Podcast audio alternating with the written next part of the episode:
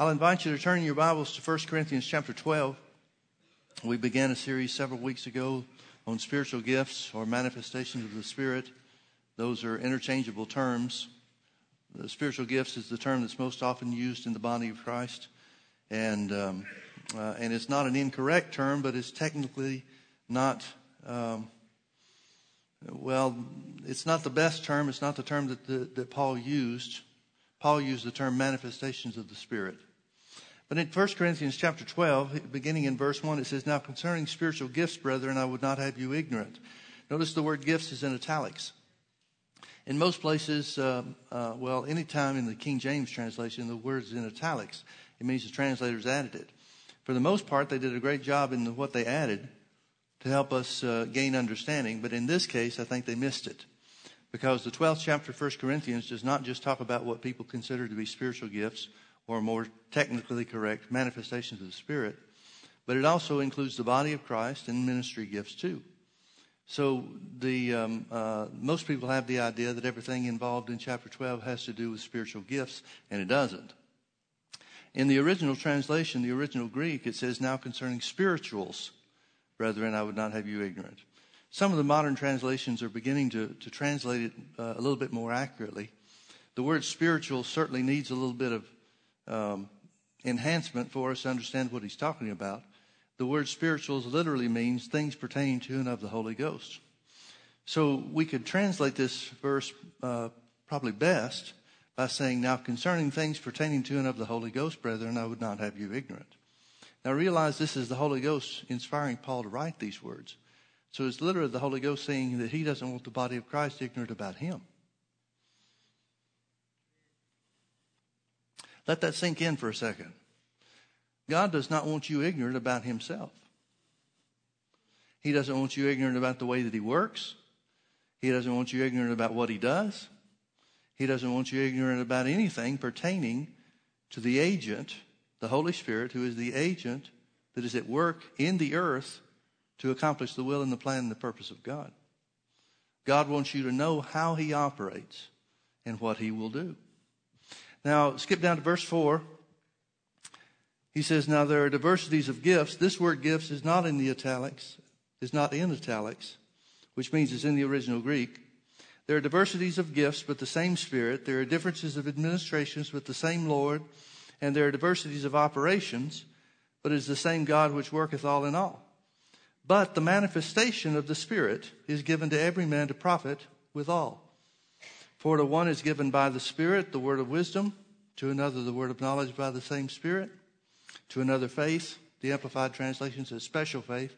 I think that's a good, um, uh, a good description because everybody's got saving faith. He's, he's got to be talking about a different measure or a different operation of the Holy Ghost than just saving faith. So to another faith or special faith by the same Spirit, to another the gifts of healings by the same Spirit. In the original translation, both gifts and healings are in the plural every time that they're used. A plurality of gifts for a plurality of healings. To another, the working of miracles, to another prophecy, to another discerning of spirits, to another divers or different kinds of tongues, to another the interpretation of tongues. Verse 11, but all these worketh that one and the self same Spirit, dividing to every man severally as he wills. Now, I want you to notice something first off. Verses 4, 5, and 6 speak of the Godhead. Diversities of gifts, but it's the same Spirit. Differences of administrations, but the same Lord. And diversities of operations, but it's the same God which worketh all in all. So, what he's saying is the manifestation of the Spirit, first of all, encompasses all the work of the Godhead. Secondly, in verse uh, 11, it says, But all these work at that one and the self same Spirit, dividing to every man severally as he wills. It means, the first, uh, it means two things specifically that I want you to recognize, and that is the manifestation, this list of nine manifestations of the Spirit, encompasses all the work of the Godhead and everything that the Holy Ghost does. Now, when you know that, it becomes a whole lot easier task to discern whether or not what people say is God really is God. There's a lot of claims being made in the body of Christ, and always have been, and always will be, about God said this, God told me that, God did this, and so forth. And a lot of those things fall outside the purview of these nine manifestations of the Spirit. So the question has to be asked how? How could God do something outside of this list where He said, This is it? Do you get what I'm going at? Do you understand what I'm saying? You can tell a lot by what God will do by seeing what He won't do.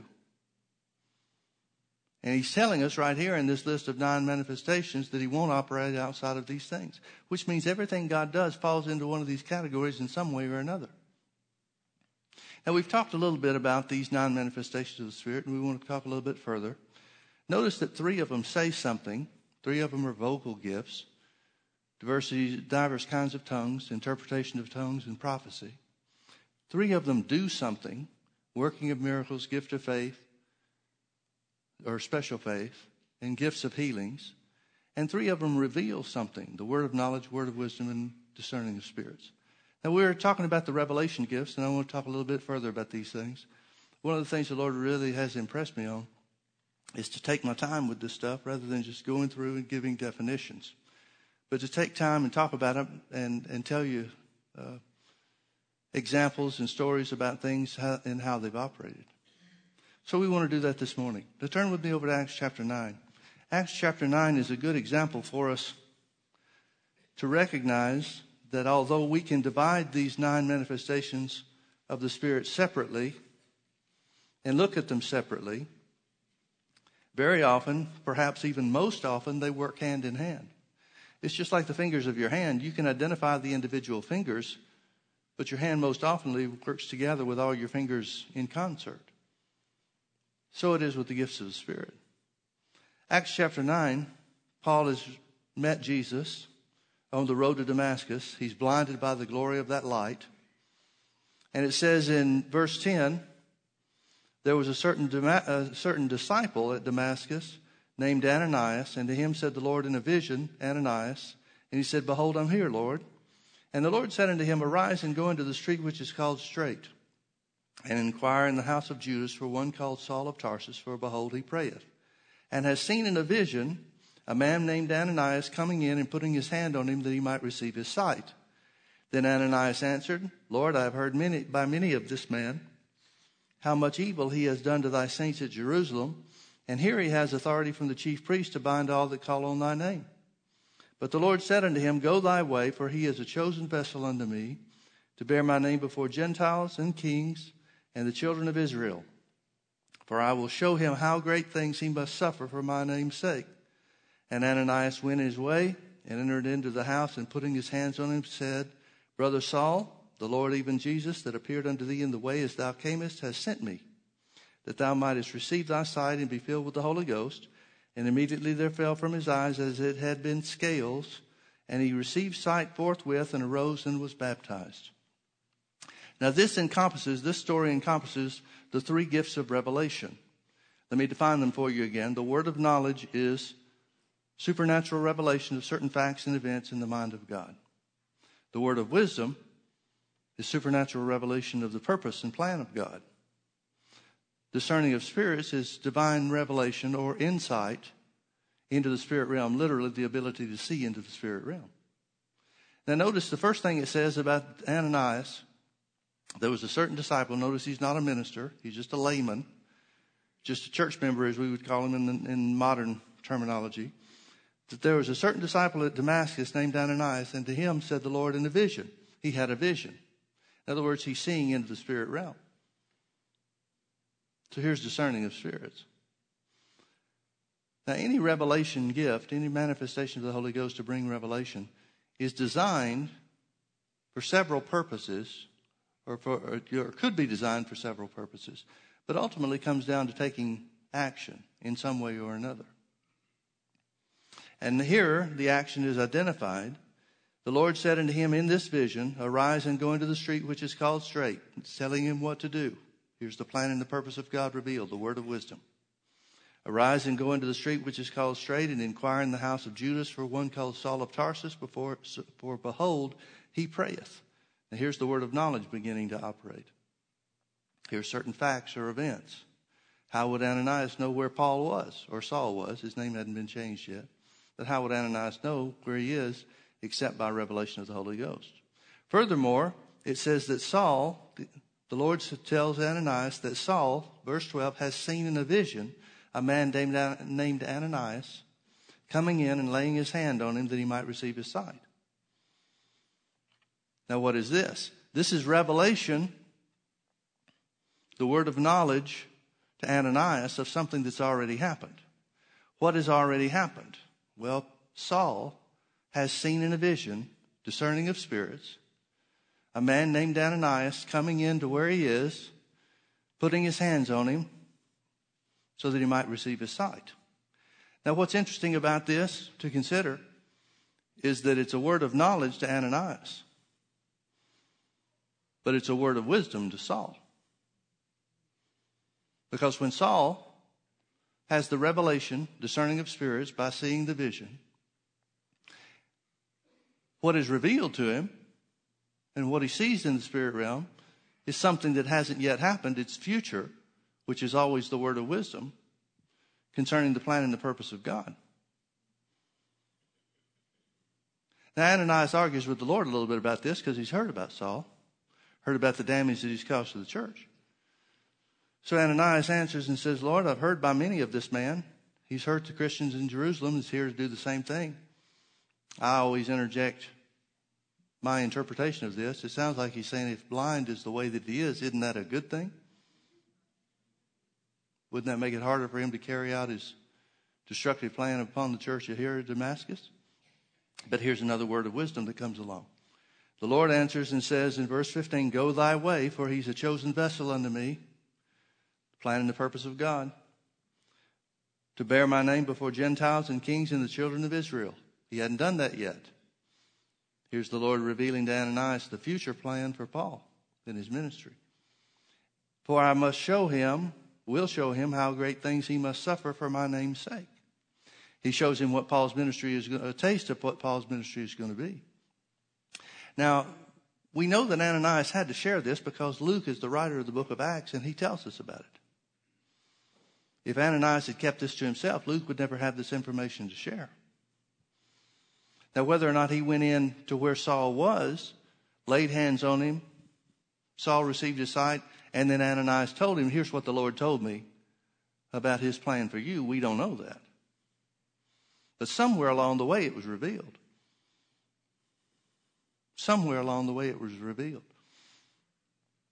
So you can see all three of the revelation gifts in operation in one, one instance. Discerning of spirits, the ability to see into the spirit realm, was manifested when both of them, Ananias and Saul, had visions. The word of knowledge was manifest for Ananias, or to Ananias, by telling him where Saul was, revealing to him where Saul was and where he could find him. The word of wisdom was manifest to both Saul and Ananias to Saul concerning Ananias coming in and laying hands on him, to Ananias concerning Paul's future ministry. Now, the word of wisdom often confirms God's plan for a ministry call. For example, Moses had this when he talked to God in the burning bush. Sometimes the direction is more clear and more obvious about what God wants to do when He brings and manifests forth a word of wisdom. Sometimes the, the direction is not so clear. I'll remind you of a story that we talked about before over in Acts chapter 21, where it tells us about how Agabus, a prophet from Judea, came down to where Paul and his company were. Paul's on his way to Jerusalem. He's been warned in every city that he goes to that they're going to put him in jail and, and bring him harm. But Agabus comes down. He's a prophet. He comes down. He takes Paul's girdle, the belt that he ties his robe with, and he ties his hands and says, Thus saith the Holy Ghost, so shall they do in Jerusalem to the man that owns this girdle. Well, all the company that was there, everybody except Agabus, is identified as, as imploring Paul not to go to Jerusalem, assuming that the action to be taken by the revelation of God is not to go to Jerusalem. But Paul, is, Paul receives the word of wisdom not as direction not to go, but confirmation that what he knows is going to happen is the right thing. Because it's exactly what happens. It's exactly in line with what Acts 19:21 says that Paul purposed in the spirit to do. When he was in Ephesus, it says Paul purposed in the spirit to go to Jerusalem, and after that he said I must see Rome. He knew in his heart that that's the thing to do. But for Paul the word of wisdom came as revelation that he's on the right track. We know he's on the right track because after he gets to Jerusalem, in Acts chapter 21, verse 23, I think it is, Jesus appears to him after he's taken captive in Jerusalem. Jesus appears to him and says, Fear not, Paul, for as you have appeared unto me, uh, as you have appeared and testified of me in Jerusalem, so you must also do in Rome. Well, if Paul had missed it, that had been the perfect opportunity for Jesus to say, Well, Paul, what are you doing here? I told you not to come. I manifested the Holy Ghost several times so that you wouldn't get here. But that's not what he says. So the direction is oftentimes left up to the individual to determine based on the inward witness of what steps to take. Now, here's where a lot of people have gotten into error and made a lot of mistakes in the church because they picked up things by the Holy Ghost and they put their own interpretation, just like Luke and Paul's company Philip and his daughters, who are used to operating in the things of God too, as related in Acts chapter 21. A lot of times people will sense something or pick something up by the Holy Ghost, whether it's just a spiritual perception or it's a manifestation of the Spirit, and they'll assume that they know what it means. Well, let me make a suggestion to you. Nobody knows what you should do except you. I don't care what manifestation of the Spirit's in operation. I don't care what they claim to know from God. God doesn't lead you by other people. God leads you by the Holy Ghost. Now, if what they're telling you bears witness with your spirit and what you've already got on the inside, then that's fine. But you're still following the inward witness. So many times we want to abdicate our responsibility to know the leading of God for ourselves and trust somebody else that's used of God in a greater way than we perceive that we can be or are used of Him and let them decide for us. That's a dangerous spot to be in. Because nobody cares about you like you do.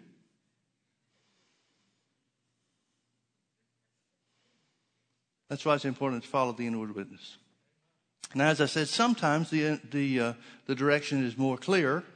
There's no room for interpretation like with Moses when the Lord spoke unto him out of the burning bush and said, Tell Pharaoh, let my people go. Well, there's nothing to interpret there.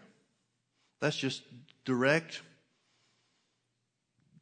direction, guidance by this manifestation of the Spirit of God speaking to him out of the burning bush.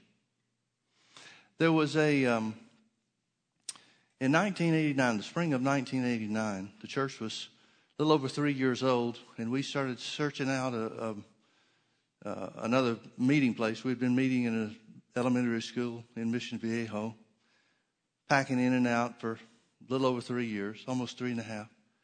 And we found an industrial building in just behind the Irvine Auto Center that uh, that we contracted for and uh, made arrangements to rent and so forth. Well, we were, uh, we meaning me, I was uh, so new at this stuff, I really didn't know what, what, what all was involved. And I had no idea that there would, would be so many restrictions placed on the church being able to use a piece of property in a building just to have services. But we went through this year plus process that was supposed to take 90 days and, uh, and finally got a conditional use permit to use the building. Now, part of, um, uh, we had a lot of battles to fight along the way, and God was faithful and brought us through. But after we received our conditional use permit, one of the uh, the restrictions, and, and you can understand it, it's I'm not faulting the restriction that the city imposed upon us, but uh, but they consider parking and traffic flow to be a real issue, even for a small church, and we were certainly a much smaller church then than we are now. And so we had to obtain off-site parking uh, agreements with the surrounding buildings and so forth so that we could use their parking on Sundays at the time when, when our use was greatest and theirs was least. And so everything worked out fine. We got everything that we needed to, needed to get. I, I don't mean to minimize it and make it sound like it was an easy process, just took a little longer than it was supposed to. It was a day by day struggle, and the city was very much against us having a conditional use permit and using the building that we used because of some of the actions of other churches nearby. So it was it was a tough tough sledding for us for a long time, but we finally got it, and then it's just within a couple of months of having the conditional use permit, we received a letter from the city saying that we had not complied with uh, the parking agreements that were required, and if we didn't do something about it within 30, 60 days, I don't know what it was, but some pretty short period of time, that they would revoke our conditional use permit. Well, apparently, what we had done is we'd gotten all the agreements that we needed to with the surrounding properties, but the building that we were in had a front tenant, and we hadn't got their agreement. And so I had kind of casually mentioned to the guy when you'd see him, you know, during the week or whatever, hey, we've got to get you to sign an agreement for us for parking and so on and so forth. Well, this guy was a great big guy, great big guy. And he was, um, I don't mean to be critical, but I don't know how to say it without just, I don't know how to convey the understanding without just saying what it was. He's one of these guys that big, loud, blowhard, sucks all the energy out of the room, likes to be in charge and make sure you know that he is. And so I wasn't looking forward. His, uh, his response to me when I'd casually mentioned it was not favorable. Oh, you need something from me. Great. So I wasn't looking forward to talking to this guy. So I let the I let one week go by and two weeks go by. Now I'm down pretty close to the to the deadline. I've still got a couple of weeks left to go before the deadline. But I'm just dreading going to talk to this guy. Now the offices that we had were upstairs on one end of the building, and the sanctuary was at the other end, the far end. And uh, and so I was walking in the sanctuary one day, probably ten o'clock in the morning, I guess. Just walking in the sanctuary, nobody was there, and so I'm just walking around praying. And the Lord spoke to me really, really strongly. He said, "Go talk to so and so." Called his name. He said, "Go talk to so and so now and tell him I sent you." I thought, oh, this is going to be good.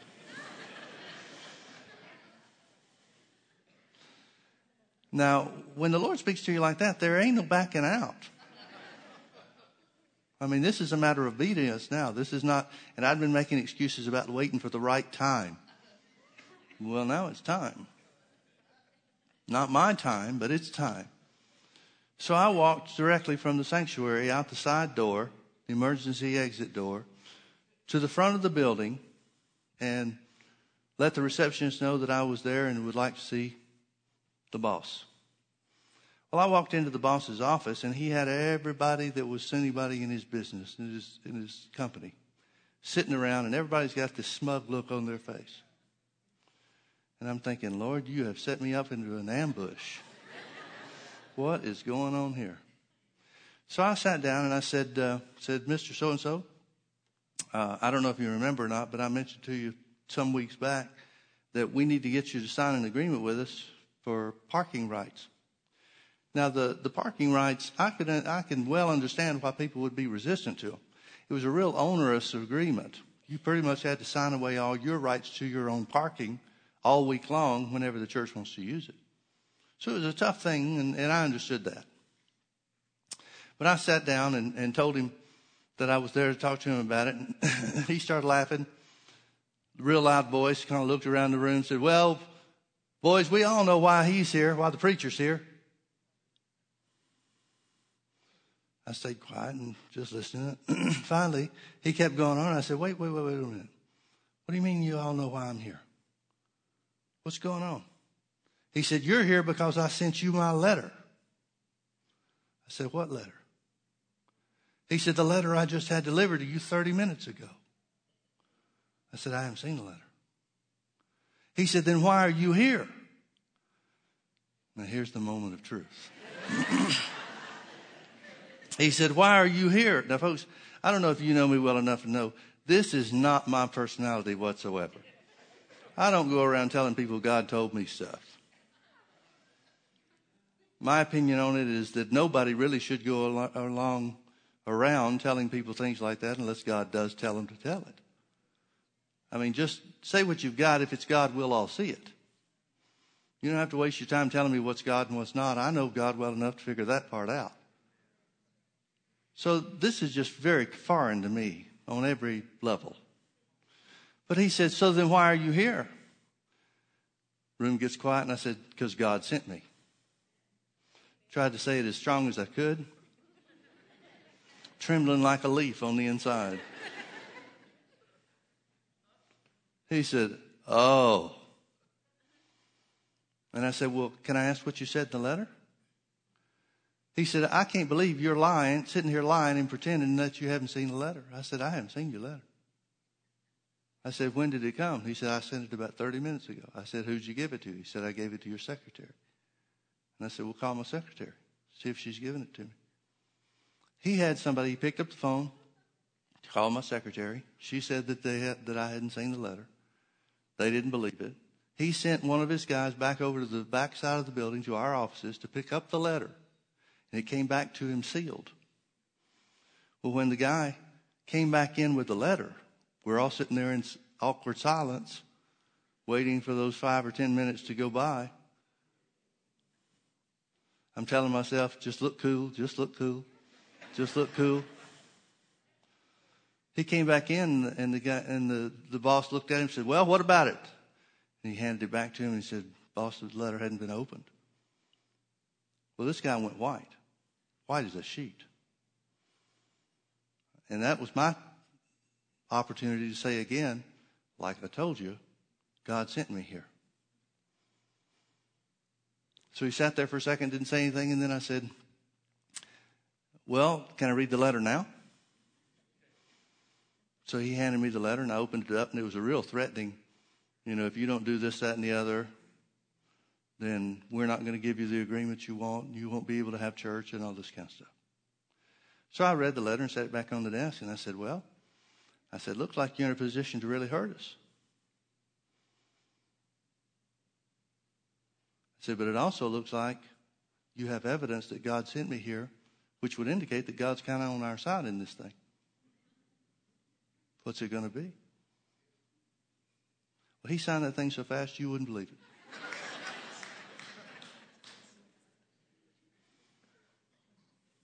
all because of a word of wisdom. Now, I could have gone in and tried to talk him into it. I could have gone in there and tried to reason with him, which I normally would have done. But thank God for the Holy Ghost. Thank God for the Holy Ghost.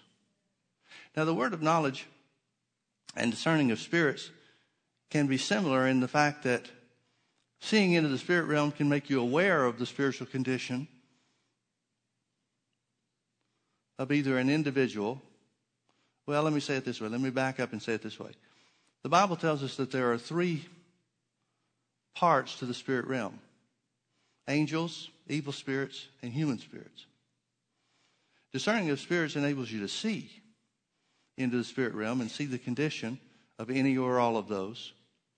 But the word of knowledge can bring you information of the presence of an evil spirit or an angel or the condition of a human spirit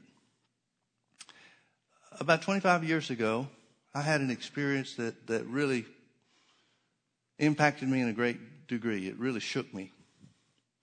Uh, we were um, had just finished the service, and there was somebody that came in um, or came up to me after the service. It wasn't the first time they had been there. I'd seen them several times before, but I, uh, they're not really somebody that you'd consider part of our church family. But they'd come several times before, and and I'd seen them and, and had become aware of who they were. Well, this guy came up to me after the service. I, um, I've really been hesitating to tell this, but I don't like this story. And the Lord told me two weeks ago that I needed to share it, and I've just conveniently run out of time in the last two services.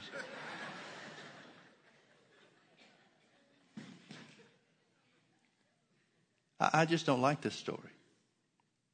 But anyway, It's true, it happens, so I'll tell you, like the Lord wants me to. So this guy comes up to me after the service and says hello, shakes hands with me. Now, it's, uh, I need to back up and say this as, as well. After services, I'm really susceptible to things like this because I've been in the presence of God. Uh, I hate to call it the anointing because a lot of people use the word casually. But it stands to reason that if you're speaking what God wants you to say, you're going to be anointed to say it. Right? So, assuming that I've been in that condition,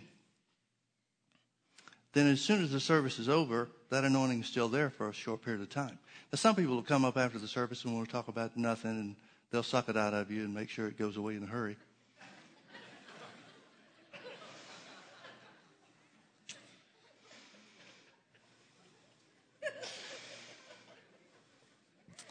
But if you, um, but if you're handling things that are important and necessary, then it'll linger. Now, what I mean by that, if somebody has a has a real need for something, then then it's still there and it's still present and, and so forth. Well, that was the case with the, when this guy came up to. The anointing was still there, and the presence of God was still. I still sense the, the presence of God, and so he came come up came up to me, and he shook my hand, reintroduced himself. I think I'd met him once before, but he reminded me of what his name was. And as soon as he touched my hand, I, I don't want to overemphasize this, but I was flooded with a homosexual thought. Now, folks, I know who I am well enough to know that I don't think homosexual thoughts. Now, the devil can bring any thought to your mind at any time. And I've had a lot of impure thoughts come to my mind. Not many of them homosexual in nature. But I've had a lot of impure thoughts come to my mind, but this one came with a force. And I said within myself, Dear Lord, what is that? And I heard on the inside, unclean spirit. Now, let me explain something to you. The things you see going on in the world around us, they're going to increase. The, the rise of homosexuality or the growth of homosexuality will increase. This transgender idiocy that's going along, stuff like that's going to increase more and more and more. And I understand completely why some people get taken up in homosexuality or other perversions and then later on wonder what in the world happened to them. Because the more you give yourself over to the wrong spirits, the more you associate with people with the wrong spirits, then these thoughts come to you with force. And if I hadn't known who I was in Christ and had a foundation of the Word, I can well understand how I might have wondered, why would I think something like that? Maybe I'm gay.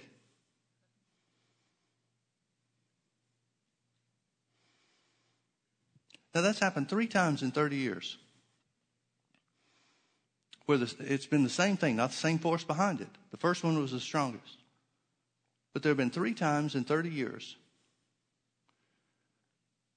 where I've had somebody come to me with the same response, and I know every time it's an unclean spirit. Now, one guy stayed with our church for 20 years. And the first time it happened, I passed it off and said, No, I'm just wrong about that. I'm just wrong. And there would be times over those 20 years, if the Spirit of God was not on me and if the anointing wasn't in, in operation or wasn't present, then I'd have nothing. And that made me think that I was wrong in the times that I would have it. But on the times that the anointing was still there, those thoughts would come. Now, his situation was not homosexuality.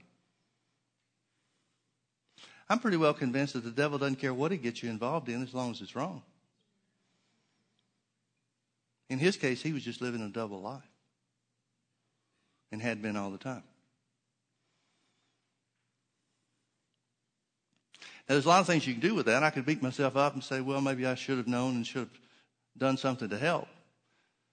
But I have to go back to realizing that you have to, you can rely as much on what God doesn't tell you as what He does. If there was anything I could do, then God would have told me. And He didn't, so I have to assume that means there was nothing I could do. Well, then why would God want you to know things like that? I've had the Holy Ghost manifest Himself over the 30 years we've been pastoring. I've had Him manifest Himself more to protect the church than for any other reason. We were, um, after we bought this property and, and got involved with the, the building process and the contractors and the lawsuits and all the other stuff that was going on, there was, um, uh, in 1994, we timed the, the closing of our property and the starting of the construction to avoid paying this, the county property taxes on this, uh, this property. Now, the way that it worked was that if we started by a certain date, then in February, early February, was, well, actually, it's February the 1st. If we started on February the 1st, then we could avoid property taxes for that year during the time that we were under construction. Well, we did start by that date, but the contractors didn't fulfill the bonds and the requirements that the contract provided for. So we had to tell them to stop work, or else we were open to a huge liability if something had happened. So we stopped the work, and then the next time the, the, the county came by to inspect the property, work had been suspended. So they charged us for the property taxes. They issued us a bill. Well, we, we fought it and we negotiated with them and we tried to tell them what was going on and all this kind of stuff for years. And when the time came that we refinanced the loan and started getting into the building, the, uh, the lender wouldn't accept the liability of the property taxes, which is about $240,000. They wouldn't accept the liability as a lien against their claim on the, on the land. So they required us to borrow additional money so that they could pay the property taxes with it and get the get the liability off of us from the county. Well, we we didn't want to do that. It was just the wrong thing to do in our opinion, but we didn't have any choice. It was the only way we could close on the property or close on the, the new loan and so forth. So we had no choice. So we paid the property taxes in protest. Well, after the fact, we had to try to we tried to negotiate with the county to get our $240,000 back. And they just wouldn't have any part of it. Once they've got your money, their attitude is that's it. Which we knew ahead of time and why we were trying to keep from paying it. So anyway, came down to the to the only solution that we had was to sue the county. So we did. And we're in the um, discovery phase of the process where they have to show us their evidence, we have to show them what we've got, and so forth. And, uh, and there was a piece of paper, a letter that we had received from the, the county, the assessor's office, that informed us that they had come by and found that work had been suspended, so they were levying the property taxes against the church. Well, I couldn't find that letter because they were saying that the time period that they had allowed churches to do this before us was as a courtesy, but it was not required by law. And so they were saying that the law was changed, or, in, or they were interpreting the law to be different than the way that they had applied it. So the churches, not just ours, but any church that was under construction was due those property taxes to the county until they began having services on their property. Well, this, this letter said just the opposite. And I couldn't find that letter for anything. So we're going through discovery. We start the trial. The lawyer keeps saying, now, Mike, you said that this letter is there, but it's not any the discovery from the other side, which means that the other side was withholding it if they had it. Shock of shocks. That the government might do something that's not forthright, huh? But we couldn't find it. So we're, we're in a particularly bad place in the trial. So I left the, uh, left the courthouse, went back to my office, sat in my office. I mean, bad day. I sat there and I said, Lord, I have looked for that letter everywhere there is to look. Surely I wouldn't have thrown it away. But after so many times looking through everything that you had, I got to wondering, did I really throw that thing away? Has it been destroyed? If it has, our goose is cooked. We've lost this case. So I'm sitting there at my desk and I just said, Lord, where is that letter? Even if I threw it away, tell me so that I know where it is. And he said, It's in your bottom right hand drawer. Just as clear as a bell. No hesitation, no begging. Lord, where's the letter? Oh, it's right there. Now, I talked to him about this letter hundreds of times. Hundreds of times. Now, as soon as it came to me, I thought, that can't be God. I've looked through that, that drawer a dozen times. So I asked again. I said, Lord, please, where is the letter? He says, in your bottom right hand drawer. And I'm thinking, this is weird. I've never heard the devil speak to me like this before. so I opened my bottom right hand drawer. I went through the same stack I'd been through. I've almost got that stack of stuff memorized. And all of a sudden, there it is. Right there. And it broke the case open. It, it got us $240,000 back for the church. It was the only thing that could. It was the only thing that could have turned things around. And here's a word of knowledge to find a lost letter. Thank God for the Holy Ghost. Let me finish with this. Beth and I, I'm not sure what year it was, but we had been pastoring the church for a number of years. We had been a lot of places ministering and so forth, but never really had taken a vacation. So we decided we were going to go to, on somebody's recommendation, we were going to go to Hawaii. And we did. We went to the hotel that they recommended to us, old time, old style Hawaiian hotel, real nice. Just a wonderful experience.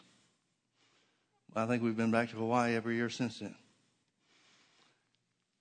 Well, about uh, toward the latter end of the week,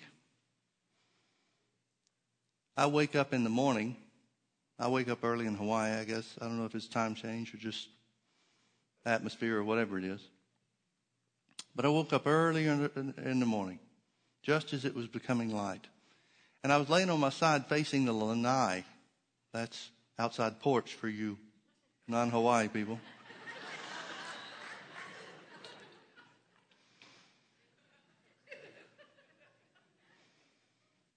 And as I looked out there, I saw an angel.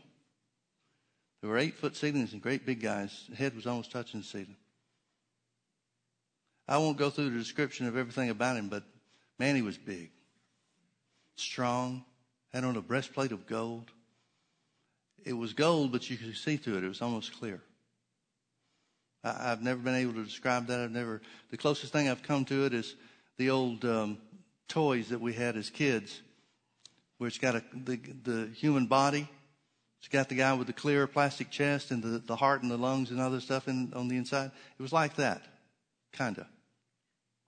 So anyway, I looked at that guy and my first thought was, who in the world are you? And then he broke into a big grin.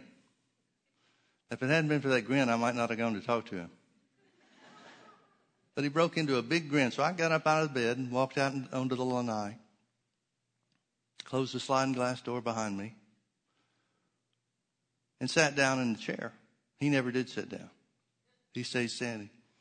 He said, I'm sent from the throne of God with a message from Almighty God. And he started telling me things about the church. Started giving us direction, things to do, things to change, things to tweak. We must have talked for 20 minutes.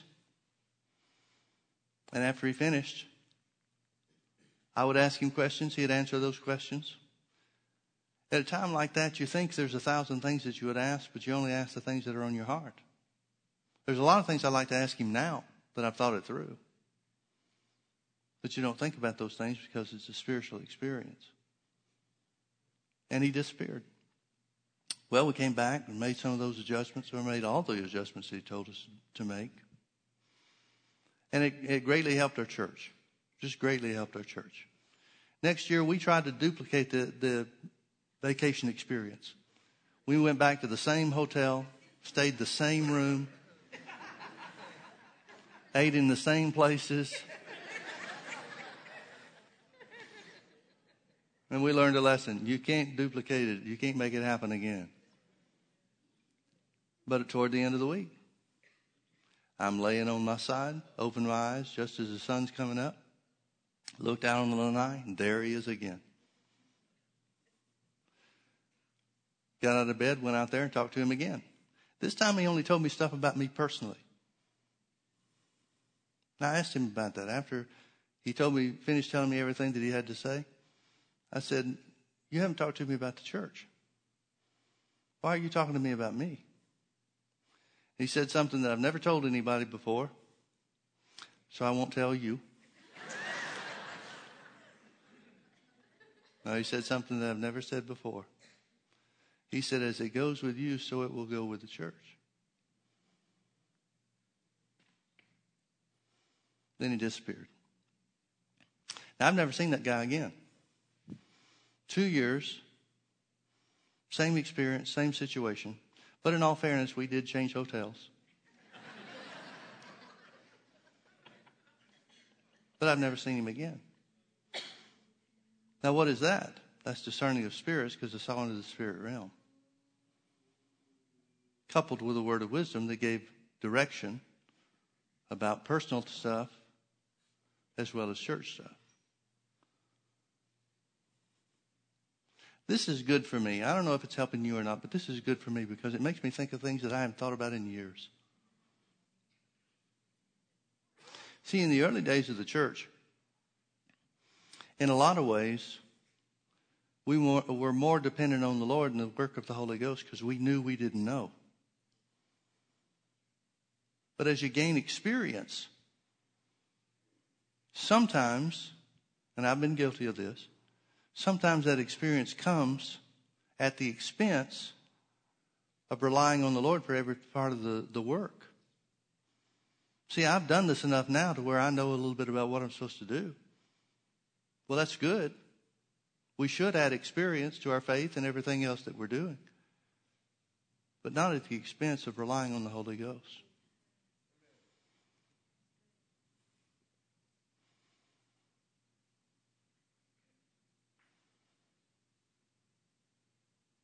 Folks, we're coming to a day where it's going to take the work of the Holy Ghost. It's going to take revelation of the Holy Spirit to overcome the forces of evil. Let's all stand.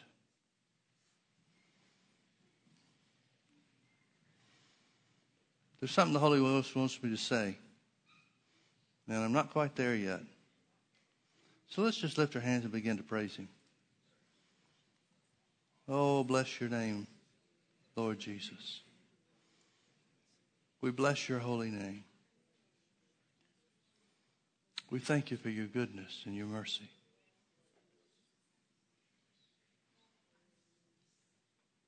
Bless your name, Lord Jesus. We magnify you. We don't want to be ignorant of your work, Holy Spirit. We don't want to be ignorant of the way that you operate.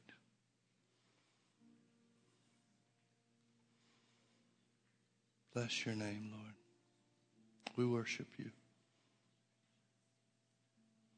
We worship you, Lord Jesus. Ah, yeah, there it is. Okay. Bless your name, Lord Jesus. We magnify you. We magnify you, Lord Jesus. Here's what the Holy Ghost is saying. If you will rely on me through the word and prayer and be sensitive to my voice, I will manifest myself in you and through you. For the days are evil and the time is short, and there is much work yet to be done. But truly, let it be known that the name of Jesus shall be glorified and his glory shall be seen and known in the earth. That's what the Holy Ghost is saying. That's what he's saying. Now let's praise him. We worship you, Lord Jesus. We magnify your name. We glorify you, Lord. Oh, Father, thank you for your great plan, the great plan of redemption. Thank you, Lord Jesus, that you're the head of the church. Thank you, Holy Spirit, that you're the helping agent, the one who manifests himself in revelation and in power and in utterance. We worship you, Lord. We worship you, Lord.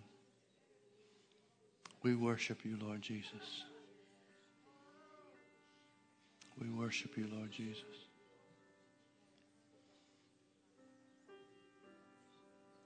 We magnify you.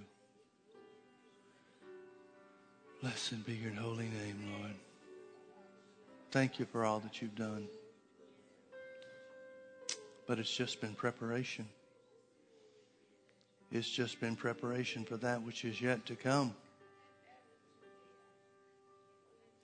Foundation. Preparation. A foundation laid from which to work upon. Preparation to make ready for that which is yet to do. Blessed be your name, Lord Jesus.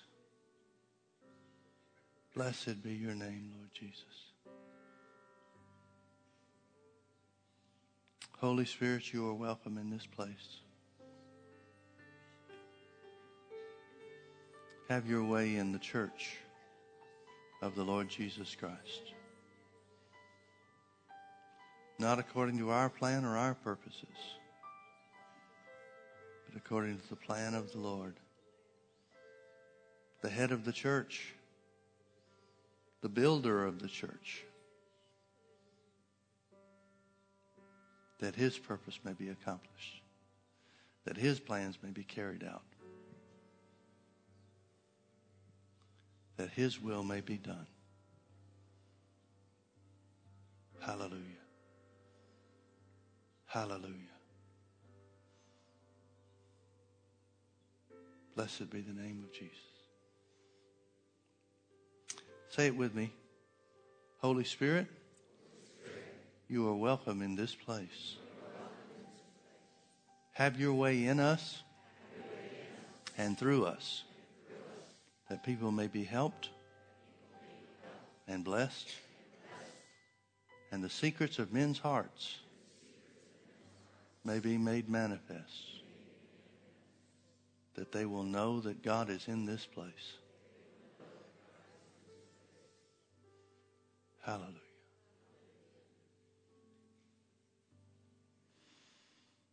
Hallelujah.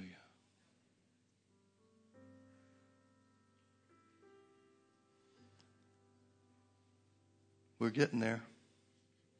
We're not quite there yet, but there's a mist hanging over your head right now. Where the glory of the Lord is coming into this place. I believe it'll get stronger and stronger as our desires are in tune with His. When we want the right things for the right reasons and yield ourselves to His will.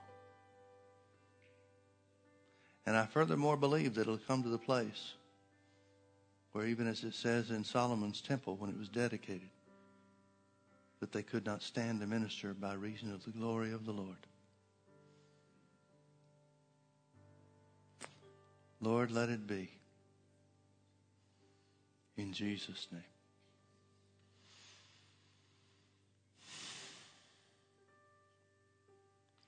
Hallelujah. Hallelujah.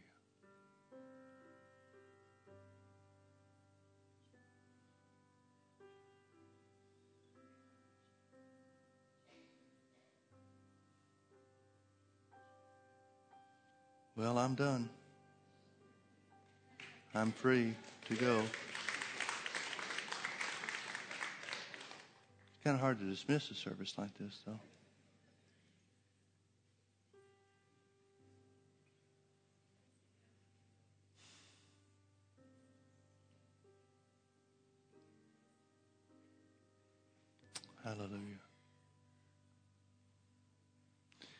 Bible says in the Old Testament, be still and know that I'm God. There's a place where things just get quiet and the presence of God is known, not felt, not just experienced, but known. We're over into the edge of that now. And we're just getting started. Say it with me the Lord is good, and his mercy endures forever. Amen. God bless you. Thank you for being with us.